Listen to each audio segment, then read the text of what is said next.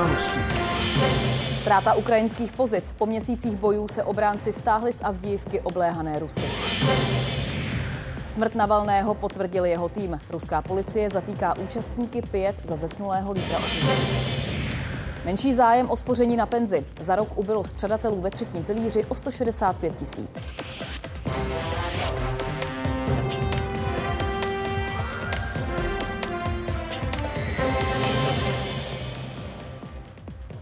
S Martinem vás provedeme sobotními událostmi. A s Janou vám za celou redakci přejeme dobrý večer. Ukrajinské jednotky se po několika měsících tvrdých bojů stáhly z klíčového města Avdívka na východě země. Podle nového vrchního velitele sil obránců se tak vyhnou obklíčení ruskou armádou. Jde o největší posun na frontě od loňského května, kdy Ukrajinci opustili Bachmut. Ruská agrese dominovala druhému dni bezpečnostní konference v Mnichově. Od západních lídrů zněla podpora Kijevu, ale i závazky zvýšit výdaje na zbrojení. Česko podle prezidenta Pavla našlo ve třetích zemích zdroje stovek tisíc kusů munice, která by po vyřešení financování mohla na Ukrajinu zamířit. Je to naprosto logické, spravedlivé, a profesionální rozhodnutí, abychom zachránili co nejvíc Ukrajinců. Naším nejdůležitějším úkolem je zachovat životy našich lidí, našich vojáků, protože přesně to je obrana. Tomu, to je záchist. Identifikovali jsme půl milionu kusů munice ráže 155 mm a 300 tisíc kusů munice ráže 122 mm, které budeme schopni dodat v řádu týdnů, pokud na ně rychle najdeme prostředky. Podle ministrině obrany Jany Černochové země, které by mohly munici Ukrajině dodat, podmiňují účastím, že se o nich nebude veřejně mluvit.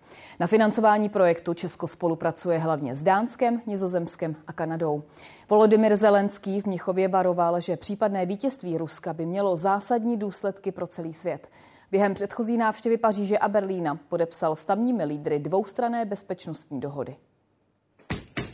Poslední Ukrajinci zveřejněné video obrany Avdijivky. Pozici jednotka držela v rozstříleném domě. Naši vojáci pracují na horním úseku. Zase to se mi kulomet, teď ho čistím. Z kdysi 30 tisícového města zbyly jen trosky. Pobořené domy dokazují urputnost bojů, které se o něj sváděly. Ukrajinci se pod tlakem přesily stahovali postupně. Teď velení ohlásilo úplné opuštění Avdívky. Část jednotek přitom padla do ruského zajetí. Naši vojáci důstojně plnili svou vojenskou povinnost, dělali vše proto, aby zničili nejlepší ruské vojenské jednotky, způsobili nepříteli značné ztráty na živé síle i technice. Ústup přichází v době, kdy si Kyjev stále víc stěžuje na nedostatek munice a tenčící se zásoby moderních zbraní.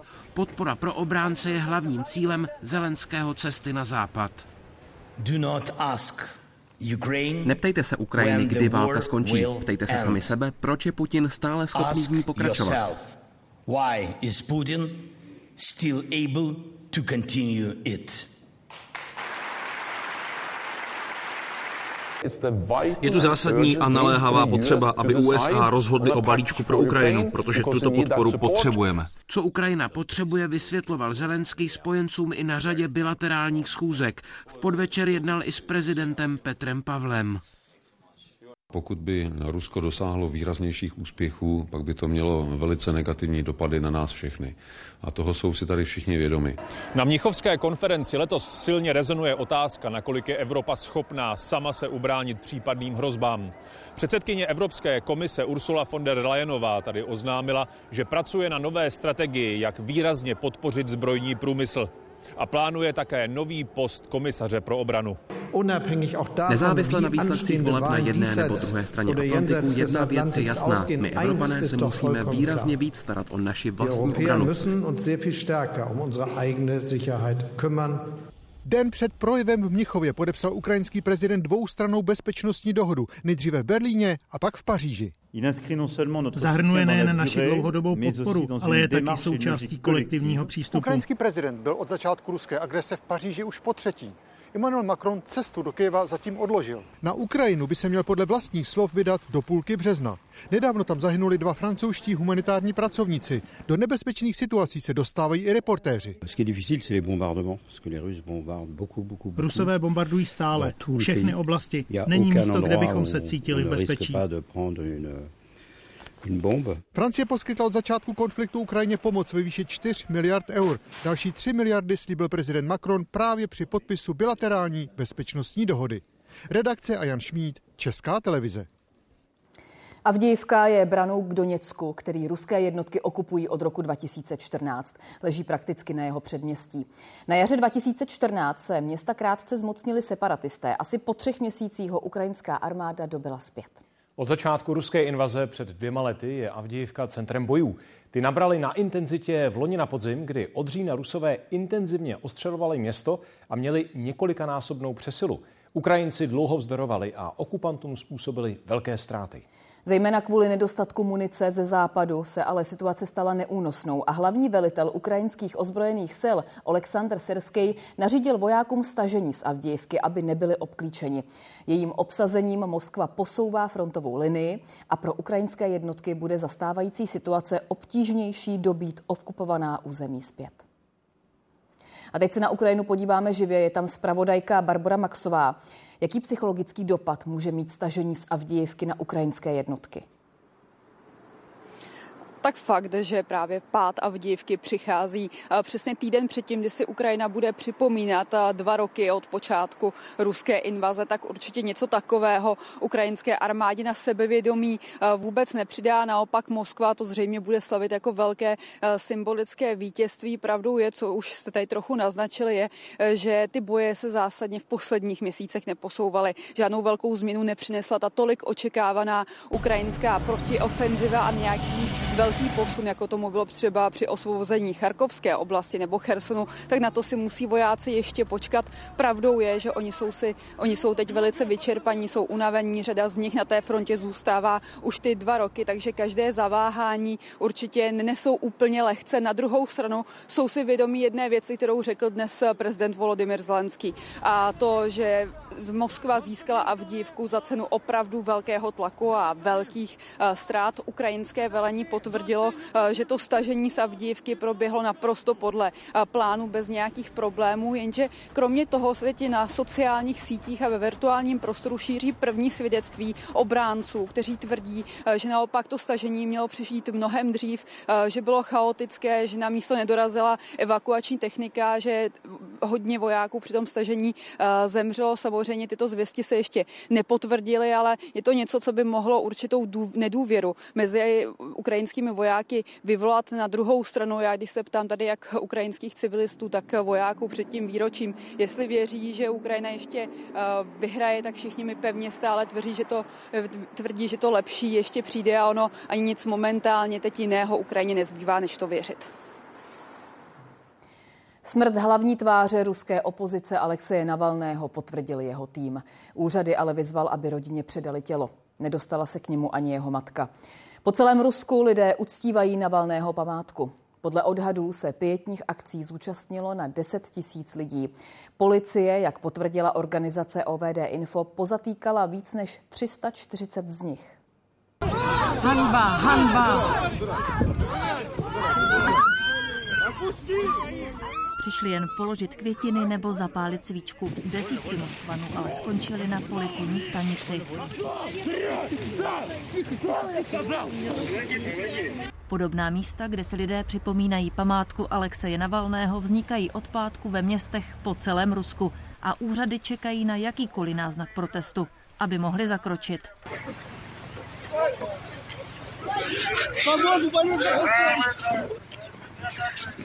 Připadá mi, že je to dnes horší než za Stalina. Smrt nejvýraznější tváře ruské opozice potvrdila mluvčí Alexeje Navalného. Oficiální zprávu dostala jeho matka v trestanecké kolonii na Sibiři, kam dopoledne dorazila. Syna, který byl za mřížemi od roku 2021, ale vidět nemohla. Dlouhé hodiny ani nevěděla, kde je. V Márnici, kam jí z vězení poslali, se dozvěděla, že tělo Navalného u nich není. Stále čekáme na oficiální vyjádření o příčině úmrtí a na předání těla. To se podle mluvčí stane až potom, co skončí vyšetřování. Úřady zatím jako příčinu smrti uvádí syndrom náhlého úmrtí a podle mluvčí Navalného zakrývají stopy vraždy. Každý by měl uh, pochopit, že to byl Vladimir Putin, kdo osobně uh, nařídil zabití Alexeje Navalného. Ruský prezident ohledně smrti Navalného stále mlčí, zatímco ministři zahraničí zemí G7 jednání začaly minutou ticha právě za zemřelého opozičního politika. Navalného připomínají protesty a provizorní pomníčky po celém světě. Kreml ho považoval za extrémistu, který má vazby na americké spravodajské služby a snaží se Rusko rozvrátit. Jeho hnutí postavili úřady mimo zákon a řadu jeho stoupenců donutili utéct ze země. Ti teď tvrdí, že vize Navalného spolu s ním nezemřou. Kdo by ho ale mohl nahradit, jasné není. Katarína Sedláčková, Česká televize. Události pokračují, už za chvíli třeba reportáží o prodejích lokálních potravin. Ke kvalitním, ale dražším produktům se zákazníci pomalu vracejí. Ubývá lidí, kteří si spoří na důchod pomocí třetího pilíře penzijního připojištění. Během Loňska systém přišel o 165 tisíc střadatelů. Zůstává v něm na 4 miliony 200 tisíc klientů. Od července přitom účastníky čeká navýšení státních příspěvků. Vláda tím chce lidi motivovat, aby si na stáří odkládali víc peněz. Naopak penzisté už na bonus mít nárok nebudou ta úprava, kdy, kdy vlastně penzisti už nebudou dostávat e, příspěvky od července, tak ta zapříčinila ty, ty odchody a ten meziroční pokles těch lidí v tom systému. Nově bude nejvyšší státní příspěvek získávat ten, kdo si bude spořit 1700 korun a více a bude to 340 korun. Podle průzkumu agentury Ipsos si pravidelně odkládají peníze na důchodový věk dvě třetiny lidí. Každý třetí nespoří vůbec, i proto, že jim na to z příjmu nezbývá. Ekonomové se shodují, že je důležité myslet na stáří už od mládí. Do penze to ještě mají hodně daleko, do produktivního věku už ale tolik ne. Tihle osmáci se teď učí finanční gramotnost a mimo jiné i to, jak a kdy si začít spořit na důchod. Důchod vás čeká, nebo nás čeká všechny. A je fajn si na ten důchod určitě odkládat. Zatím na to ale ještě mají čas. I tak už se někteří z nich začínají učit, jak si peníze ušetřit, i když teď ještě na jiné věci. Mám prostě obálku, do které nesmím šáhnout, abych si brala peníze zpátky a pak mám kasičku, který třeba když potřebuju nevím, kosmetiku. Já si spořím, když třeba si chci koupit eh, jako nové boty nebo něco takhle, ale většinou, když dostanu od rodičů nějaké peníze, tak je utratím. Lektor finanční gramotnosti jim přitom vysvětluje, že na důchod by měli začít myslet hned, jak začnou naplno vydělávat. Začít hnedka vlastně v rámci toho, co člověk nastoupí do práce pokud zaměstnavatel že ho přispívá na důchodový, tak eh, to si určitě zřídit. Za mě samozřejmě potom ideálně si diverzifikovat nebo přerozdělit si ty, ty věci i do jiných spoření. Na penzi si teď vůbec nespoří třetina Čechů. Víc než polovina z nich uvádí, že na to nemá peníze a pětina o spoření na důchod teprve uvažuje. Odborníci upozorňují, že se spořením na penzi je nejlepší začít co možná nejdřív. Kouzlo je totiž v takzvaném složeném úročení, kdy se zjednodušeně řečeno každý rok zhodnocují nejenom vložené prostředky, prostředky, ale i již připsaný úrok. A čím déle se takto nechají pracovat peníze, tím větší je i konečná částka. Třeba když člověk bude každý měsíc investovat 4 tisíce korun, které se mu ročně zhodnotí v průměru o 7%, za 15 let bude mít přes milion 200 tisíc.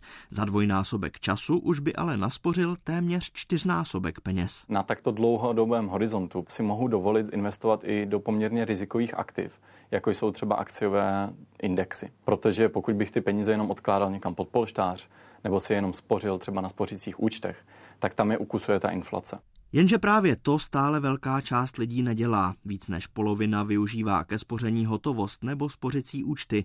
Naopak na akcie nebo dluhopisy sází jen čtvrtina z nich.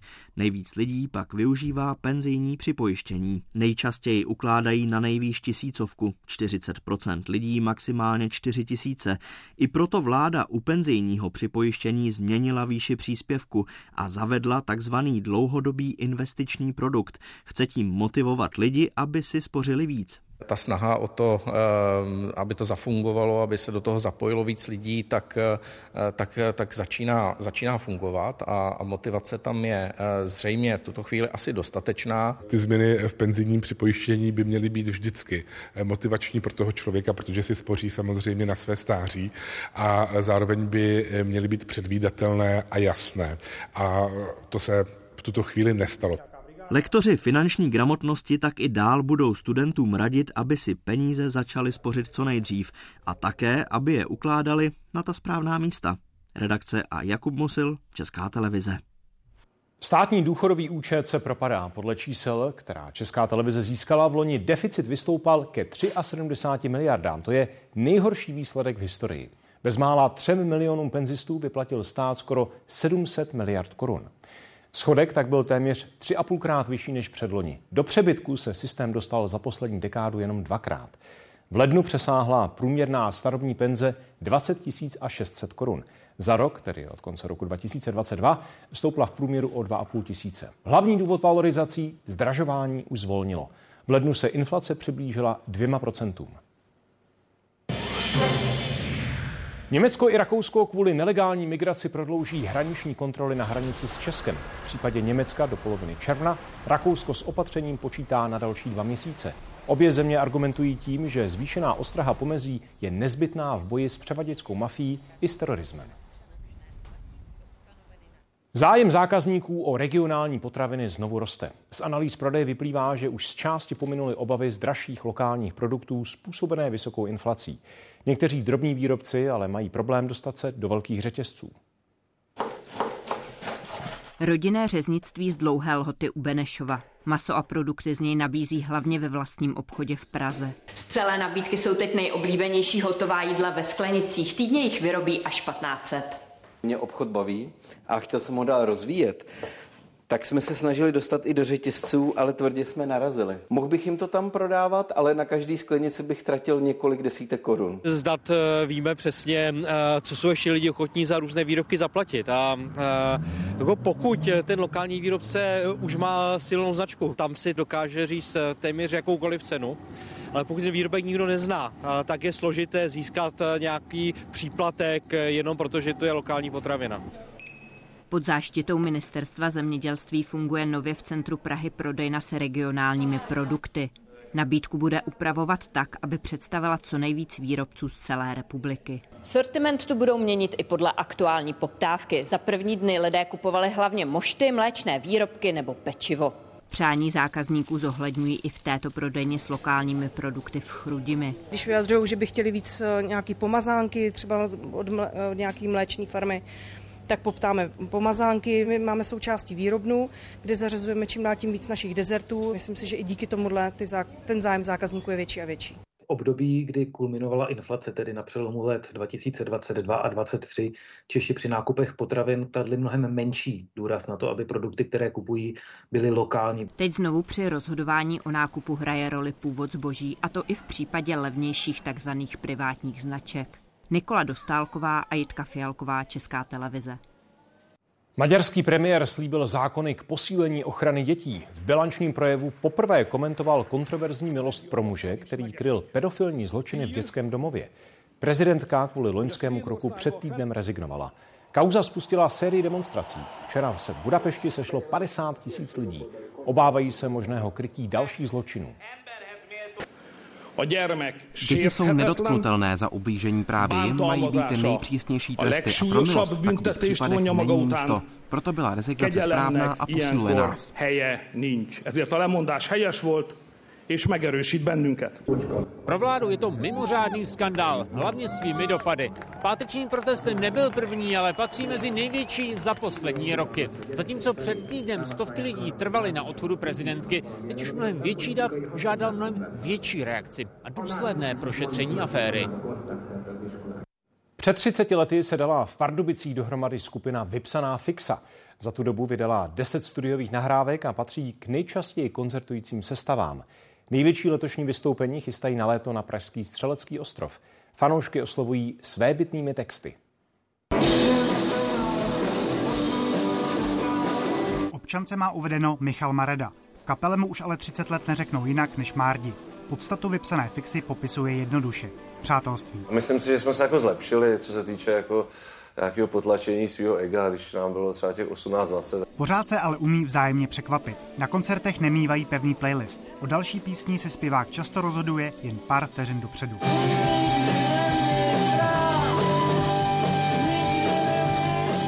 Pro nás je to taková zkouška paměti, jestli si pamatujeme vlastně, co ještě jako hrajeme. A hlavně rozpoznávat Mardio indicie, protože on neřekne, hrajeme to, název té písničky, ale občas se stane jako jednou třeba za, za rok někomu, že začne jinou písničku. Začínali v Pardubicích a dodnes mají ve městě zkušebnu. Kotel, to, jsou, to je vlastně z jeho prvních bicí, který měl. Zkouřili ve zkušebně a pak jsme všechny pomalovali. Teď se nacházíme v legendárním klubu Žlutý pes, kde jsme měli úplně první koncert. V podstatě tady jaký došlo k tomu, že jsem šel Talent Scout z BMG podívat se na náš koncert a díky tomu jsme podepsali smlouvu na první tři desky. První velký úspěch. A nyní je původně undergroundová kapela držitelem ceny Anděl pro skupinu roku. Přichází ovace pro vypsanou fixu. Jo!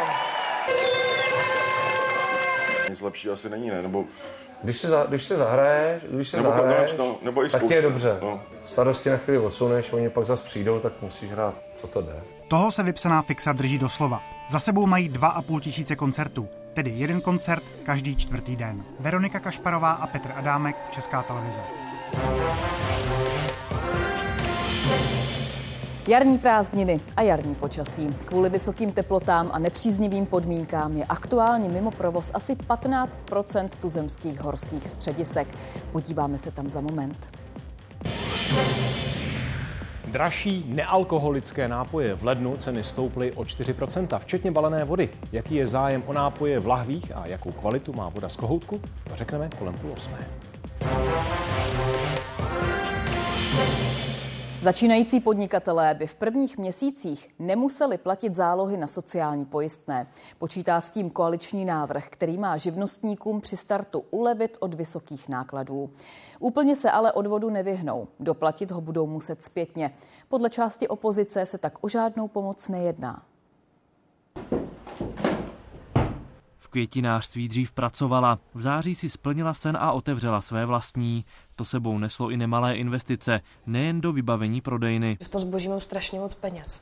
No a takže vlastně to je hrozně velká investice a e, ne, nejsou ještě naučení lidi, aby sem chodili. Jo, takže mi ty peníze, že se mi ty peníze prostě nevracejí.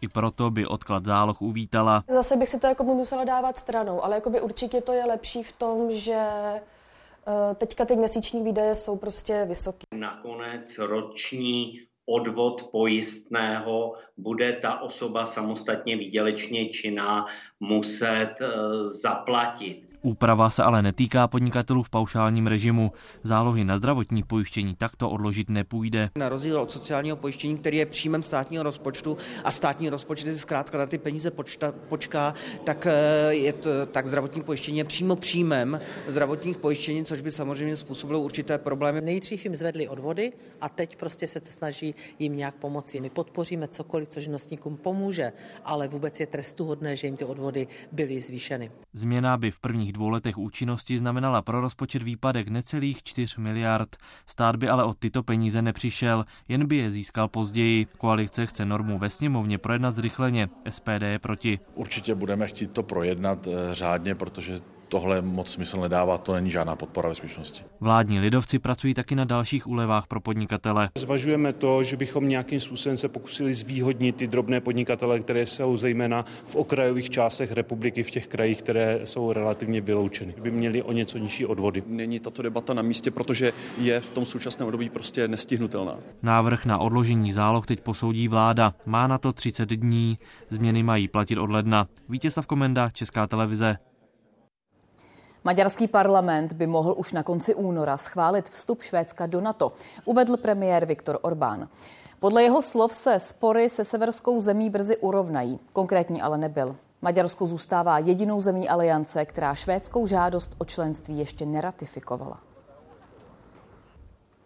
Cévní chirurgové z nemocnice na Homolce provedli unikátní výkon. Pacientce s poškozenou tepnou za pomoci robota operovali bypass mezi břišní a hrudní aortu. Podle lékařů žádný jiný takový případ ve světě známý není. Cesta na kontrolu jí nedělá problém. Ještě před několika měsíci ale ušla jen kratší vzdálenosti. Tak takhle, když teď jdeme, tak co jste cítila? Kde, jste, kde vás to bolelo? Začalo bolet jako stehenní sval zadní, No a to už pak se jde těžko, to už bolí, tak jsem musela zastavit. Když už to bylo díl ještě, tak už jsem si musela sednout. Ujít zvládla tak 50 metrů, pomohl až bypass. Už půjdu skoro kilometr. Tak je to naprostý rozdíl, jo? A i do kopce. I do kopce. Bydlet ve středohoří a nemohl jít chodit To je pravda. do kopců. To je pravda. To bylo nejhorší. Květuše Richtrová doufá, že hory brzo navštíví. Takto zhruba vypadá její největší tepna po operaci. Nahoře je hrudní aorta, dole břišní, uprostřed část poškozené tepny. Tady se zdá, že je něco navíc a to je právě ta rekonstrukce, která vlastně začíná na sestupné hrudní aortě a tady dole vlastně obchází to místo toho uzávěru. Takže tady máme podobnou cévní protézu, kterou jsme vlastně dali paní Richterové. A právě její okraj operovali do hrudní aorty roboticky. Je to zásadně něco úplně jiného, protože eh, vlastně my děláme velký zákrok, ale děláme ho miniinvazivně, to znamená rychlá rekonvalescence, eh, zkrácený pobyt eh, na jednotné intenzivní péče v nemocnici a rychlý návrat do toho vlastně svého života. Po té operaci eh, třetí den mě vlastně postavili. S tou sestrou jsem tu chodbu prošla tam a zpátky a před tou operací jsem ji neprošla. Nemocnice na Homolce byla prvním zařízením v republice, které začalo operovat robotem. Lékaři ho tam využívají téměř 20 let. Kateřina Golasovská, Česká televize. Střed osobního vlaku s nákladním vozem na staveništi u Pražského Braníku. Řidič při otáčení podél kolejí narazil zadní částí do boku jednoho vagónu a poničil ho. Hasiči evakuovali na 80 cestujících. Všichni jsou v pořádku.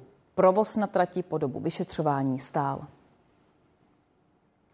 Předjaří s denními teplotami vysoko nad nulou zasáhlo České hory. Podle informací Asociace horských středisek je teď mimo provoz právě kvůli oblevě 15% domácích lyžařských areálů.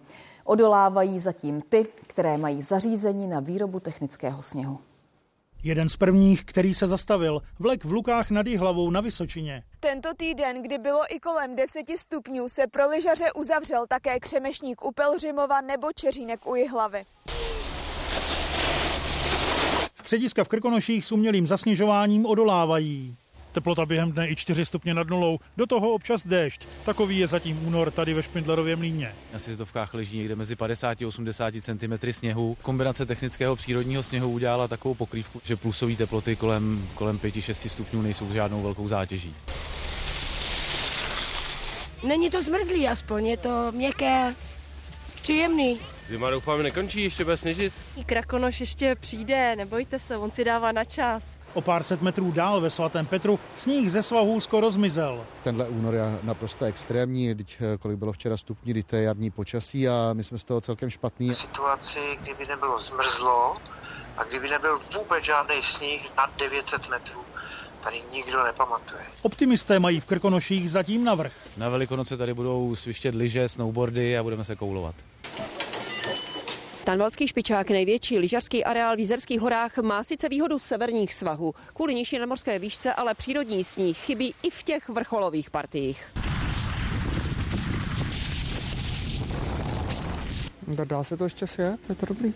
Technický sníh odolává, další vyrábět nemohou, je až příliš teplo. Tady je metr třeba, tady co koukáte, jo, ale jinak my pořád píšeme 20 až 70. Největším nepřítelem vlekařů i lyžařů je teď déšť. Tady spadlo tolik vody, že já si troufnu říct, že z Jizerek se znova stává nočník Evropy. Málo sněhu, hodně krtků. Teploty nad nulou slibuje horám předpověď i pro příští týden. Redakce a Vlastimil Weiner, Česká televize.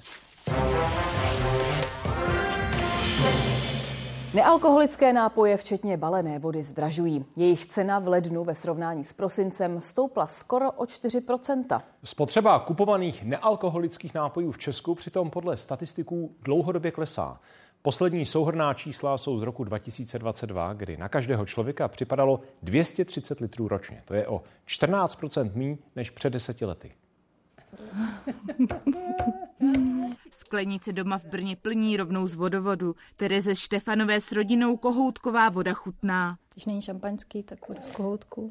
A i si myslím, že vlastně v České republice máme kvalitní vodu. V obchodě ji moc nenakupují, třeba i proto, že balení jsou těžká. jako jedinou třeba balenou vodu, tak nějaký minerální vody, nějaký třeba lázeňský vody nebo tak. Právě do cen nealkoholických nápojů se loni promítly třeba vyšší náklady. Někteří výrobci proto museli upravit ceníky. To se týká samozřejmě eh, plastů, dopravy, energií, a samotných surovin, takže to jsme samozřejmě na začátku roku zohlednili v cenách našich nápojů. U té kategorie eh, vod pod naší značkou vidíme eh, drobný nárůst, ale je způsobený hlavně nějakými promočními aktivitami. Navíc od nového roku se nealko přesunulo z 15 do 21 procentní sazby DPH. Podle analytiků se to může projevit i v obchodech. Třeba minerální vody od prosince zdražily průměrně o 13 haléřů na lednových 10,55 500 koruny za litr. Balenou vodu běžně kupuje v pražských supermarketech i tato zákaznice. Šetřit zatím nemusí. Ne, vůbec neomezovala, je to mírné, dá se to zvládnout. Nedůvěřují tak eh, tomu potrubí, takže nakupuju perlivou, neperlivou, magnézii, střídám to. Spotřeba balené vody se podle obchodníků v průběhu roku mění. Největší zájem je o ní v teplých měsících. Barbora Mezníková a Klára Burešová, Česká televize. Drtivá většina lidí je zásobená pitnou vodou z veřejných vodovodů. Asi 40% teče z kohoutků voda z podzemních zdrojů. Skoro stejný počet využívá povrchovou a jenom pětina lidí směs obou typů. Kvalita pitné vody v Česku přitom patří k nejlepším na světě. Voda z chráněných oblastí nebo hlubinných vrtů v Česku patří k těm nejkvalitnějším. I ta se ale musí upravit a filtrovat, až pak může do vodárenské sítě. A využívá se i voda přímo z řek. Konkrétně tady v Praze míří voda z Vltavy rovnou do úpravny. Tady vzniká voda až pro 10% pražských odběratelů. V prvním stupni úpravy se do vody přidává síran železitý. Ty látky, které jsou normálně rozpuštěné a jsou malinké, tak spojí do velkých velkých zhluků, které následně můžeme separovat. Pak následuje jemné dočištění. Nejprve tady v kádích s jemným pískem. A pak voda teče opatro níž do kádí s aktivním uhlím. Tady voda ztrácí nežádoucí zápach. Poslední krok je dezinfekce pomocí UV záření a chloru. To UV záření funguje jenom v tom místě v tu chvíli, ale ten chlor nám v té vodě pořád přetrvává, takže kdyby došlo k jakékoliv další kontaminaci, třeba ze stěn distribučních řadů, tak jsme proti ní chráněni. Kvalita vody zůstává stejná. Člověka ale může překvapit změna chuti. Vedeme mu krátkodobě domů vodu z jiné úpravny, takže je to třeba trochu jiná chuť, než na kterou je zvyklý. Obecně mají lidé v Česku nejvíc v oblibě tvrdou vodu. Ta totiž obsahuje hodně minerálů, ale taky hodně vodního kamene. Vladimír Peskala, Česká televize. Právě zmíněná tvrdost vody je jenom jeden, jedním ze stovek parametrů, které u pitné vody odborníci kontrolují. Výsledky rozborů by měli spotřebitelé najít na internetu nebo v zákaznických centrech vodárenských společností. Teďka očistíme vlastně to místo toho odběru. Vše může začínat přímo u zákazníka. Některé analýzy se provádí na místě, třeba na rozpuštěný chlor. Ten objem podle toho, co potřebujeme stanovit, je, anebo ten počet těch vzorkovnic je různý. Ročně zanalizují 20 až 25 tisíc vzorků. Polovinu míst kontrolují pravidelně. Zbytek vybírají náhodně. Testovanou vodu odborníci také ochutnávají a kontrolují její pach. Že voda nevyhovuje, tak se zahájí nápravná opatření. V místě odběru se eh, zahájí proplachy, nebo další případně na chlorování. Tady v mikrobiologické laboratoři odborníci zjišťují především to, jestli se ve vodě nevyskytují třeba bakterie, které by ukazovaly na fekální kontaminaci. Nejčastější závady jsou vyšší koncentrace železa a zákal, obvykle kvůli špatným trubkám uvnitř domů. Podle expertů je ale obecně kvalitnější než voda balená. Vede totiž pod zemí v chladu a nesvítí na ní slunce. U těch balených vod nemůžeme eh, ty skladovací podmínky vždycky zaručit. Vždycky to záleží na tom, jak ten dodavatel s tím výrobkem zachází. Aby si spotřebitel mohl být jistý, že bude pít co nejkvalitnější vodu, vždy by jí měl nechat chvíli odtéct. Martin Lulák, Česká televize. I přes velmi přísné vyhlášky a limity může dojít ke kontaminaci vody. Nejčastějším mikroorganismem, který se v ní objeví, jsou koliformní bakterie, které žijí ve střevech živočichů. Nebezpečná může být ale taky legionela. Ta se v Česku objevuje stále častěji. V malém množství se běžně vyskytuje ve vodě z vodovodu. Problém nastává, když se tato bakterie rozmnoží. Legionella má optimum svého růstu mezi 25 a 45 stupni Celsia. Ideálním prostředím jsou pro ně přívody teplé vody, staré sprchové hlavice nebo kohoutky, kde se usazuje vodní kámen. Vdechnutí kapének s velkým množstvím bakterie může u některých lidí vyvolat takzvanou legionelózu, plicní onemocnění s příznaky podobnými chřipce. Legionela je riziková zejména pro oslabené osoby a pro starší, starší osoby. Takže v podstatě nejvíc ohroženou skupinou jsou staří lidé. Letos v lednu zaznamenali hygienici už 45 případů legionelózy. Jeden člověk zemřel, 10 lidí onemocnělo ve středočeském kraji, 7 v Královéhradeckém. V podstatě přenos člověka na člověka není, takže ty lidi, pokud to jejich zdravotní stav umožňuje, běžně leží i třeba na vícelůžkových pokojích. Když člověk přijede eh, do vlastně do neznámého místa, eh, tak je dobré prostě pořádně tu vodu, vodu každopádně odtočit. Zabránit množení bakterie se dá pravidelným čištěním přívodů, například proplachováním horkou vodou a nastavením teploty v bojleru alespoň na 55 stupňů.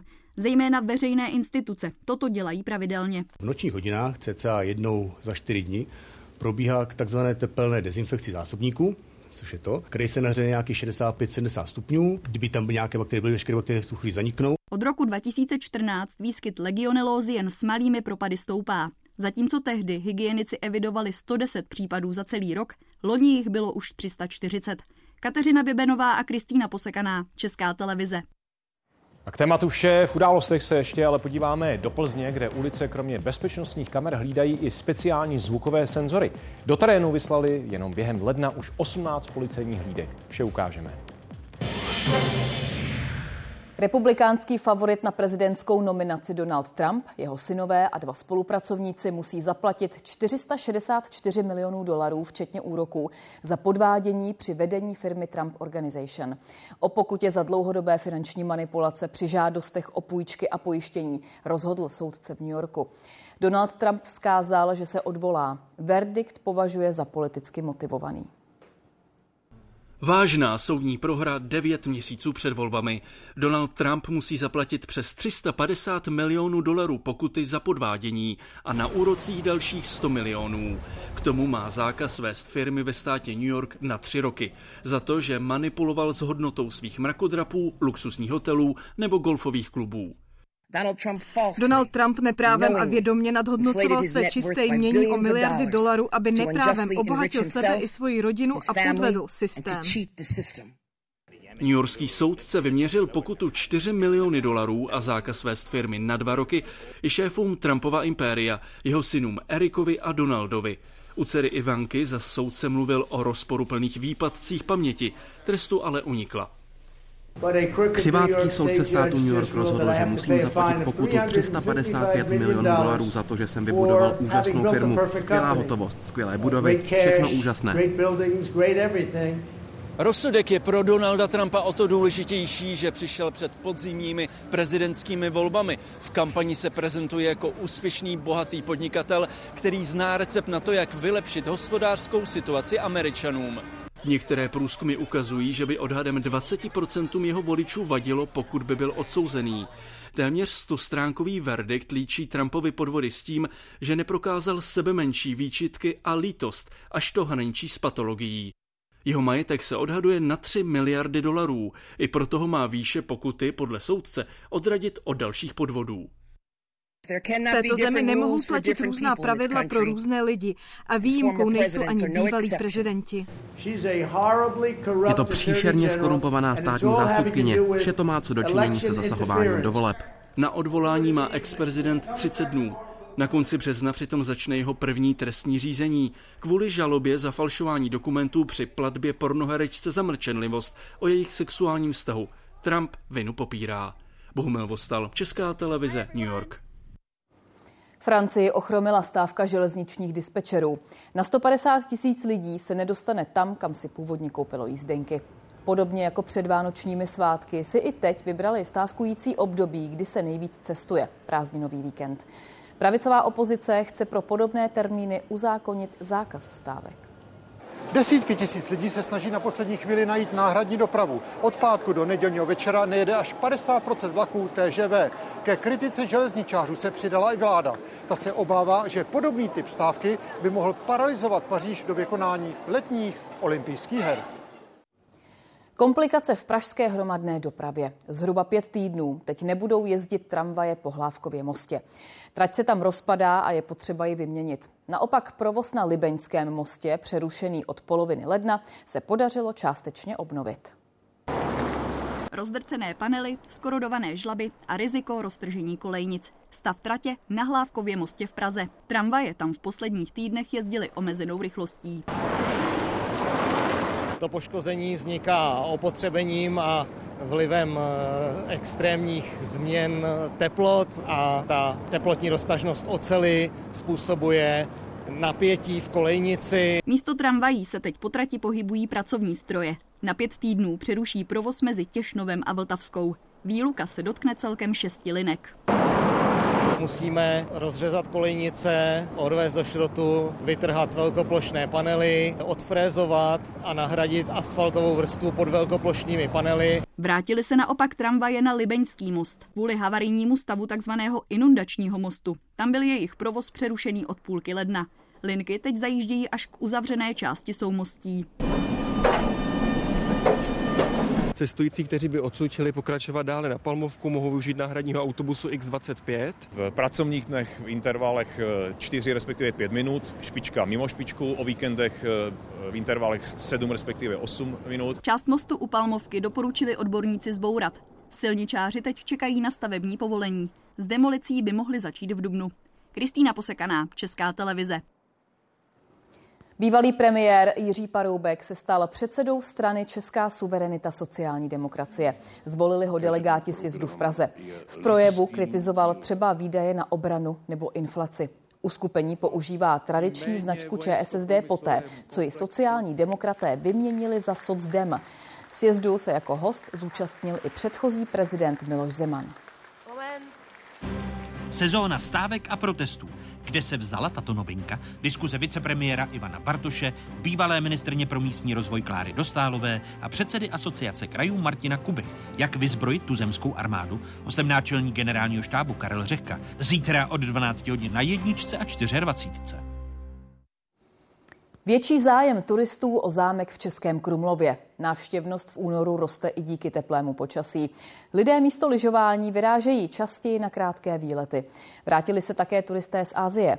V lednu bylo návštěvníků míň. Lístek na oblíbenou památku si přesto koupili 4 tisíce lidí.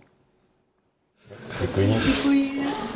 Návštěvnost Českokrumlovského zámku dnes ovlivnilo deštivé počasí. Otevřená je zimní trasa, tedy Hradní muzeum a Zámecká věž. Na prohlídku dnes přišlo téměř 500 lidí. Je to moc pěkně udělaný muzeum. Na věži teďko tam moc pěkně není, protože zrovna prší. Panické výkřiky, střelba nebo tříštění skla. Speciální zvukové detektory v Plzni jenom za leden vyslali do terénu 18 policejních hlídek. Aktuálně je jich ve městě přes 80 a doplnili tak síť bezpečnostních kamer. Nově hlídají i prostory univerzitního kampusu, kde dosud kamerový systém chyběl.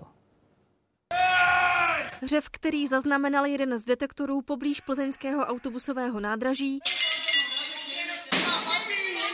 nebo potyčka na americké ulici. Operátor si kamerou přiblížil místo, na kterého upozornilo právě hlášení zvukového čidla. Dostal informace z našeho systému, systému vyhodil nejbližší kamery v okolí a zde už jde vidět, že zacílej na, na tu konkrétní partu. Podle výrobců už detektor správně rozpozná 90% všech zvukových podnětů. Křik, výstřely, tříštění skla.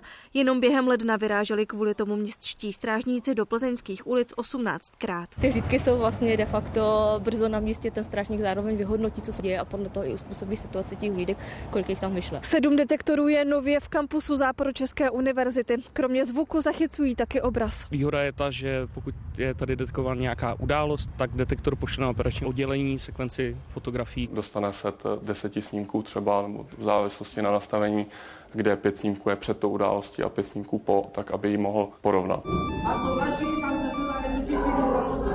Detektor střelby se dá využít i uvnitř budov, třeba v nemocnicích nebo právě na školách. Daniela Tunklová, Česká televize Plzeň. Japonský vesmírný úspěch. Raketa H3 úspěšně vynesla na oběžnou dráhu dva mikrosatelity a ve výšce 670 kilometrů je vypustila. Loňský pokus skončil nezdarem. Modul sice úspěšně odstartoval. Kvůli problémům s pohonem ho ale řídící středisko na dálku zničilo. Nová raketa unese víc nákladu a zároveň je úspornější než její předchůdce. Statisícové škody napáchala povodeň, která koncem roku zaplavila důl Svornost, odkud vyvěrá radonová voda pro kůry v lázních Jáchymov. Aby léčivé prameny ochránili, museli tamní technici nepřetržitě odčerpávat desetitisíce litrů vody každou minutu. Právě na historických vrtech je totiž závislý téměř všechen život ve městě.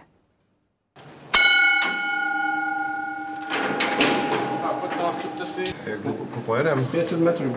Rychlostí 11 km za hodinu až do míst, kde vyvěrají radonové prameny. Tak pojďte pomalu, pramenům vedou přes 100 let staré chodby. Při deštích a tání sněhu o Vánocích se tudy valila voda. Měli jsme mimořádný směny, museli jsme tady samozřejmě opravovat neustále nějaké provozní závady, protože ten čerpací systém byl značně přetížený. Pohánění čerpadel stálo jen za pár dní půl milionu korun. Technici museli zabránit zatopení léčivých pramenů. Léčivý je ten radon, v tý, a ta voda je tady v tomhle místě jako transportní a v těch lázních aplikační médium.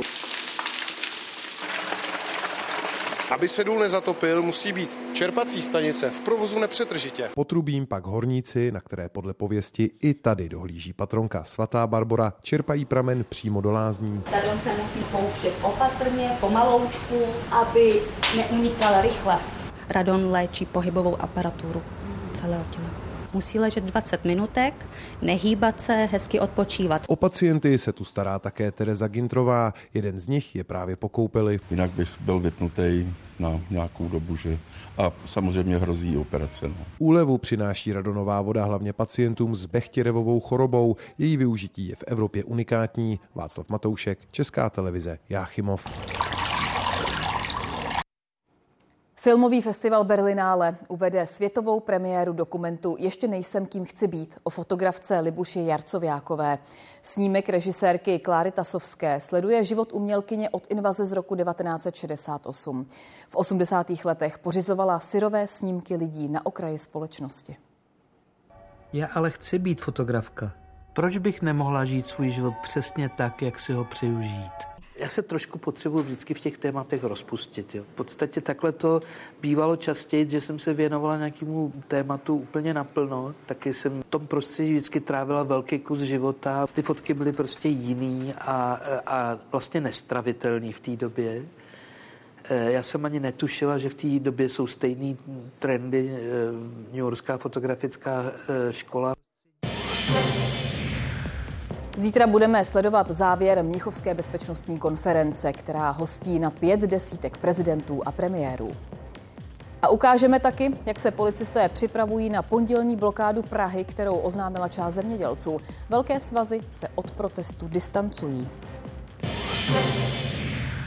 Události právě skončily. Děkujeme za pozornost a pojďme na sport v Novém městě na Moravě. Dnes byly na programu štafety. České týmy v nich obsadili schodně sedmé místo. Víc k tomu řekne Petr Vichnár.